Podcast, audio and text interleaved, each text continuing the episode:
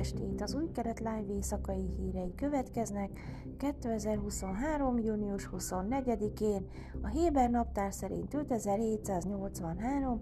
Támusz hó 5-én.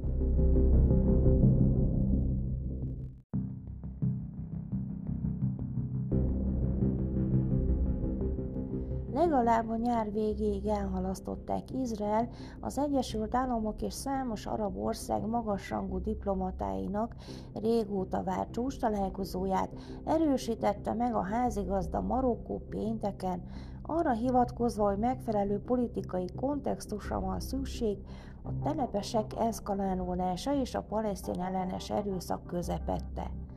Nasser Burita külügyminiszter hangsúlyozta, hogy Rábátnak továbbra is szándékában áll otthont adni a Negev Fórum második miniszteri összejövetelének, hogy elősegítse a párbeszédet és enyhítse a feszültséget.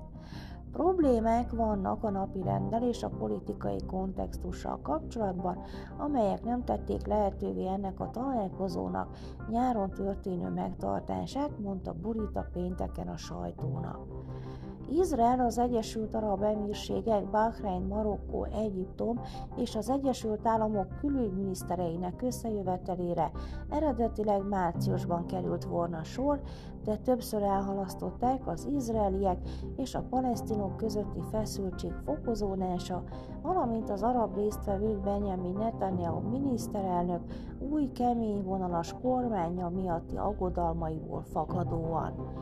Burita nem részletezte a halasztás okát, de kifejezte, hogy Marokkó ellenez minden egyoldalú intézkedést az izraeli-palesztin konfliktusban, különösen azokat, amelyeket Izrael tett. Elítélte továbbá az izraeli hadsereg hétfői Jeninben végrehajtott terror elhárító műveletét is, amely hét palesztin köztük civilek halálához vezetett.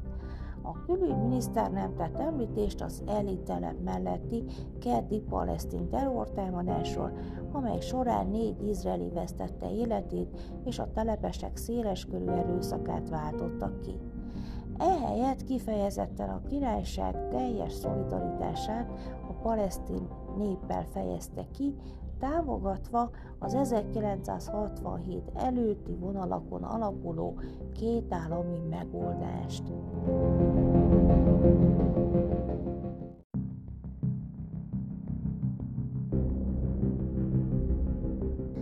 Jake Sullivan amerikai nemzetbiztonsági tanácsadó kifejezte Washington részvétét Izraelnek a kedi palesztin terrortámadás következtében meggyilkolt négy izraeli miatt, valamint mély aggodalmát a telepesek palesztin közösségek elleni megtorló támadásai miatt.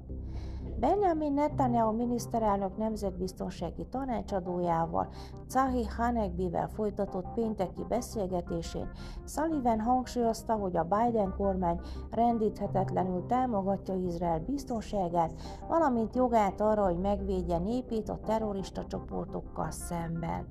A beszélgetés amerikai verziója szerint azonban mély aggodalmának adott hangot a közelmúltbeli palesztin civilek elleni szélsőséges telepes támadások és ingóságaik tönkretétele miatt.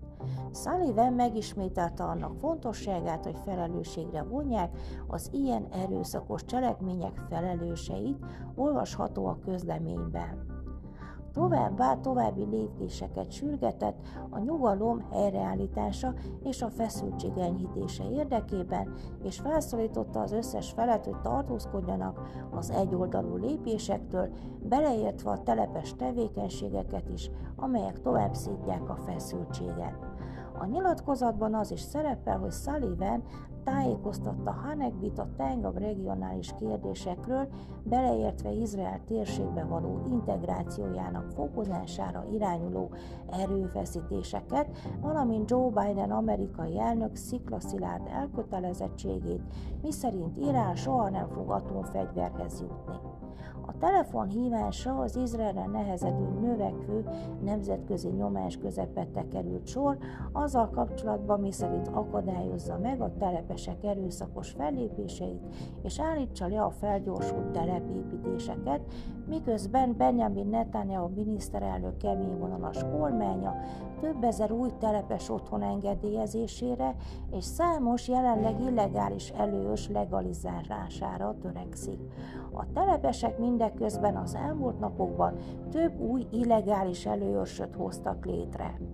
John Kirby, a Fehérház Nemzetbiztonsági Tanácsának szóvivője pénteken egy sajtótájékoztatón kijelentette, hogy Washington egyértelmű és következetes nem támogatja a további telepítési tevékenységeket, és a Biden kormány álláspontja a telepekkel kapcsolatban nem fog változni, ellentmondásmentesen közöltük ezt az izraeli kormányjal, az irányelv nem változik, tette hozzá.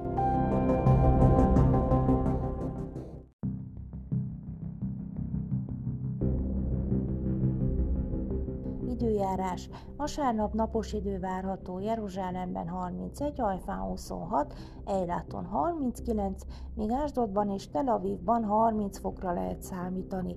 Ezek voltak az új kelet live hírei szombaton. Shavuatov!